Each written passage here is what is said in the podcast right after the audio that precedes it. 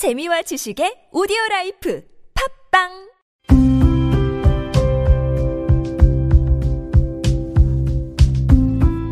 칼럼을 읽어드립니다.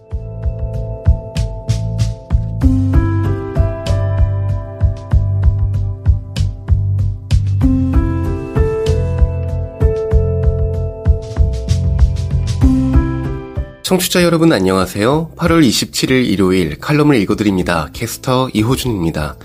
칼럼을 읽어드립니다에서는 여러분과 같이 고민하고 장에게 최신 정보를 담은 글을 골라 전해드리고자 하는데요. 그럼 바로 오늘의 칼럼 만나보시죠.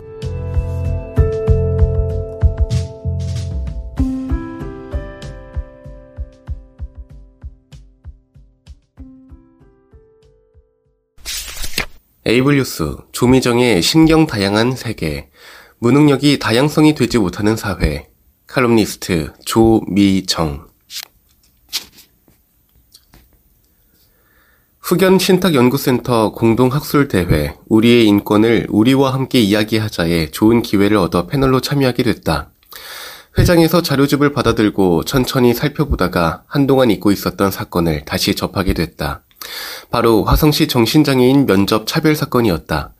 정신장애인 A씨가 장애 전형에 응시하여 우수한 성적을 받아 유일한 합격자가 되었으나 면접에서 정신장애에 관한 질문을 받고 미흡 등급을 받아 탈락한 사건이었다. 1심은 원고 패소, 2심에서는 이를 뒤집어 원고가 승소했으나 화성시에서는 다시 항소한 상태다. 나는 의문이 떠올랐다. 면접에서 정신장애에 대한 질문을 물어보고 솔직하게 답하니 탈락시켰다면 장애 차별이 이미 명백하다. 그런데 정신장애 특성으로 인해 특별히 더 긴장해서 면접을 망쳤다면 혹은 적성 검사에서 비정상적인 결과를 받아 좋지 못한 피드백을 받았다면 그래서 최종적으로 탈락 통지를 받았다면 장애 차별인 것인가 아닌 것인가 장애가 인간이 정의한 개념이듯이 장애차별 개념 역시 우리 사회가 무엇을 장애차별이라고 여기는가를 반영한다고 볼 수 있다. 과연 한국 사회 구성원들은 무엇을 장애차별이라고 인지하고 무엇을 차별이 아니라고 인지하는 걸까? 개념의 정의와 의미가 변하면 문제 인식이 달라진다. 문제가 되지 않던 것이 문제로서 새롭게 인식된다.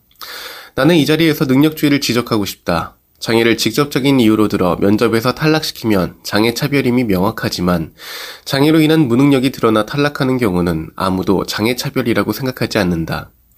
탈락한 당사자의 업무 능력이 실제로는 높은 수준이라고 하더라도 무능력자로 한번 인지된 순간 합법적인 차별의 늪으로 떨어지는 것이 현실이다. 결국 사회가 장애 차별을 바라보는 시선은 능력주의에 기반하고 있을지도 모른다. 장애차별이 장애차별로 인정받으려면 장애 정도 판정 사실이 있더라도 능력이 충분하다는 것을 입증해야 한다. 정신질환자의 자격 취득 제한의 예외 조항들은 자신의 능력을 증명한 장애인만 직원으로 받아주겠다는 것을 내포한다. 다만 정신건강의학과 전문의가 직무를 수행할 수 있다고 인정하는 사람은 그러하지 않다. 능력주의와 증명, 능력을 평가받고 증명해야 하는 사회적 약자들, 어디서 많이 본 상황이지 않은가? 기초 수급자인 미등록 경증 장애인이라면 필수적으로 거치는 근로 능력 평가가 그것이다. 이것은 취업 면접과는 반대로 무능력을 증명해야 한다. 무능력을 증명하면 복지 혜택을 받는 대신 공공 일자리 등의 사업에 참여하기 어려워진다. 그러나 이것들을 장애차별이라고 하는 사람들을 나는 보지 못했다. 한국 사회는 무능력을 규정하고 제한과 불이익을 가하는 것을 합리적으로 여겨왔다. 그러나 장애인은 기본적으로 능력에 어느 정도 제한을 받을 수밖에 없다. 그렇다면 장애를 직접적으로 거명하며 차별하는 것과 무능력을 규정해 차별하는 것이 본질적으로 다르다고 볼 수 있을까?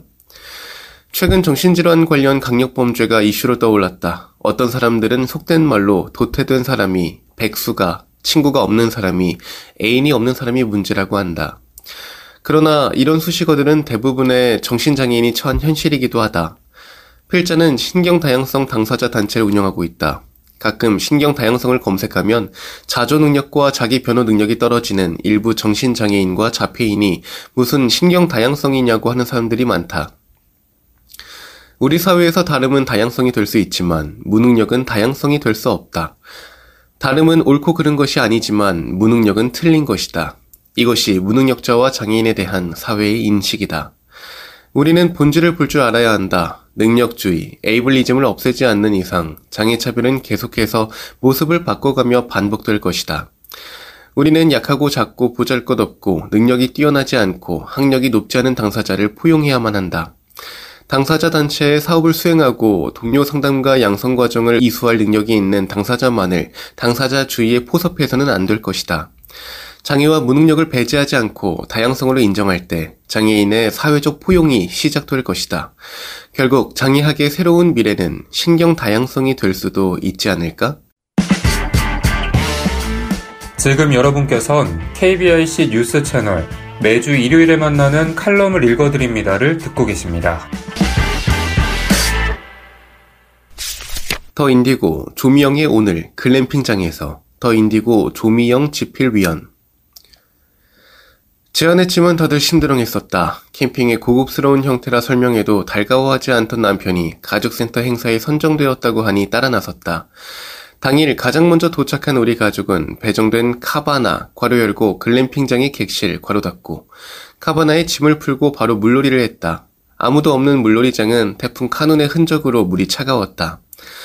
그래도 물 속에 들어가니 처음에 차가움은 편안함으로 바뀌었다. 남편과 아들의 공놀이 모습을 보면서 어렸을 때는 감히 생각도 못했던 일이라 감회가 새로웠다. 그저 혼자 놀기에 바빠 옆에서 뭔가 함께 하자면 도망만 가던 아들이었다. 억지로라도 해보려면 울음대로 정신을 쏙 빼놓았다. 사람들의 시선이 우리에게 쏠리는 게 불편해서 아들 울었던 곳은 자연스레 깊이 장소가 돼버렸다. 성인된 아들이 물을 즐기는 걸 보니 꽤 오랜 세월의 고단함이 물에 고스란히 녹아내리고 있음을 느꼈다. 한참을 그 자리에서 싫은 소리를 내면서도 계속 공던진기를 하는 아들이 내 눈에는 또 대견해 보였다. 내 아들에게만 머물러 있던 나의 시선은 한쪽 구석에서 고군분투 중인 학생의 모습에서 멈췄다. 얕은 곳까지 내려왔지만 한 번 더 내려가야 하는 깊은 곳에 발을 내딛다가 포기하고 다시 올리는 행동을 반복하고 있었다. 아마도 발끝이 물밑 땅에 닿지 않아 불안해서 그런 것 같았다. 발을 내디뎠다가 다시 올리기를 계속하더니 어느새 가슴까지 오는 곳에 들어가 환한 얼굴로 물놀이를 즐기고 있었다. 스스로가 스스로 내려갈 수 있다고 용기를 주는 모습. 천천히 시도하다가 마침내 성공한 자신에게 잘했다고 칭찬하는 듯한 표정에 보는 내가 흐뭇했다. 그 아이 곁에 어른이 있었다면 아마도 재촉이 있었을 거다. 안 무서워. 괜찮아. 어서 내려와 봐. 등의 잔소리가 분명히 있었을 것이다. 무섭지 않고 괜찮은 건 그 아이의 생각이 아니다. 보는 이의 마음일 뿐인데 우리는 가끔 그런 감정들을 강요하고 산다. 나도 아들에게 가했던 숱한 재촉과 채근이 아들을 더 힘들게 했음을 몰랐던 시절을 지나왔다. 그때 보이지 않았던 것들이 지금은 잘 보인다. 자폐인 엄마 역할이 그땐 틀렸고 지금은 맞다고 생각하진 않는다. 틀릴 수밖에 없었던 시절이었다. 부모 역할에 대한 무수한 이론적 접근에 따라갈 수 없던 나였다. 처음 해보는 장애 부모 역할이 버거웠다. 전문가에게 맡기고 누군가 아들을 잘 교육해주길 바라는 마음이 컸다. 아들을 바라보는 내가 바뀌기보다 아들을 바꾸려고 한 내가 이제라도 보이는 건 그나마 다행이다. 한 발 물러나 좀 더 객관적인 눈으로 아들의 행동이 성격에서 나오는 것인지 자폐의 특성인지를 구분해서 보는 게 중요했다. 바꿀 수 없는 성격이라면 남에게 피해를 주지 않는 한 굳이 스트레스 주면서까지 바꿀 필요는 없다. 장애의 특성으로 보이는 행동 역시 인정할 건 인정하고 다른 행동으로 전환해 줄 수 있는 걸 생각하며 살다 보니까 아들이 많이 편해진 것 같다. 자신의 엄마와 얘기하는 나를 빤히 바라보던 아이. 누구세요? 정확한 발음으로 내게 묻는 아이는 만 36개월의 꼬마였다. 응? 난 저 형아 엄마야. 대답하면서도 형이라기보다 삼촌뻘 되는 아들이 엄청 커 보였다. 4세라면 그 정도의 발달 상태가 늦진 않아 보였는데 아직 장애 진단을 받진 않았지만 또래보다 성장이 늦어 발달 지원으로 특수 교육에 입문했단다. 전문가의 진단에 태클을 걸고 싶진 않았지만 저녁 먹으며 유심히 보니까 내 눈엔 활달하고 호기심 많은 평범한 아이로 보였다. 40대 초반으로 보이는 엄마는 아이 셋의 엄마라 믿기지 않을 정도로 앳되어 보였다. 남편이 없는 건지 아니면 안 온 건지 몰라도 아이 셋을 혼자 감당하는 게 버거워 보였다. 그 가족과 한 카바나를 이용하는 또 한 가족은 두 남매를 둔 엄마였다. 그러고 보니 앳된 엄마 둘에 자녀 다섯이 옹기종기 모여있는 모습이 작은 놀이방처럼 보였다. 만약 엄마 혼자 장애 자녀를 키운다면 한부모 장애 가족에 대한 촘촘한 지원 대책이 반드시 정립돼야 한다는 생각이 강하게 밀려왔다. 남이 구워주는 캠핑장의 숯불 고기를 먹을 줄만 알았지. 처음 구워보는 나는 우리 가족과 그들 가족에게 어설프지만 최선을 다해 구운 고기를 제공했다. 바비큐 그릴에서 다 익은 고기를 식탁으로 옮겨줄 때마다 감사합니다, 고맙습니다를 잊지 않고 말하는 젊은 엄마는 잘게 잘라 아이들에게 먹이는 모습이 참 예뻤다. 처음 고기를 구울 때 연기만 많이 나고 매워서 어, 내가 이러려고 휴식 지원 신청한 게 아닌데 라는 생각이 들었다. 집게와 가위를 놓고 그냥 저녁을 따로 나가서 사 먹을까 생각했다. 하지만 유난히 그렇게 유난 떨면 안 되지 싶었다. 그릴 앞에서 시간이 흐르다 보니 나름 요령이 생겼다. 노릇하게 구워지는 고기를 나눠주면서 아들의 장애를 처음 알았을 때가 생각났다. 왜 하필 내게 이런 아이가 왔냐며 누군가를 향한 징후가 깊었고 도망가고 싶었다. 긴 세월을 지나 보니 그 당시를 잘 견딘 힘이 쌓여서 현재에 이르렀다는 생각이 든다. 잘 안 되는 숯불이야 내가 포기해도 다른 사람이 하면 된다. 자식이란 나 아니면 안 된다는 생각이었기에 포기를 모르고 살아왔다. 고작 바비큐 그릴 앞에서 고기를 구우며 아들의 과거를 떠올리다니 나는 아들의 굴레를 벗어나지 못하는 장애 부모가 맞나 보다.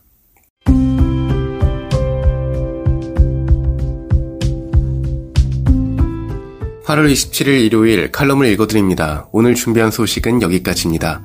지금까지 제작의 이창훈, 진행의 이호준이었습니다. 끝까지 청취해주셔서 고맙습니다.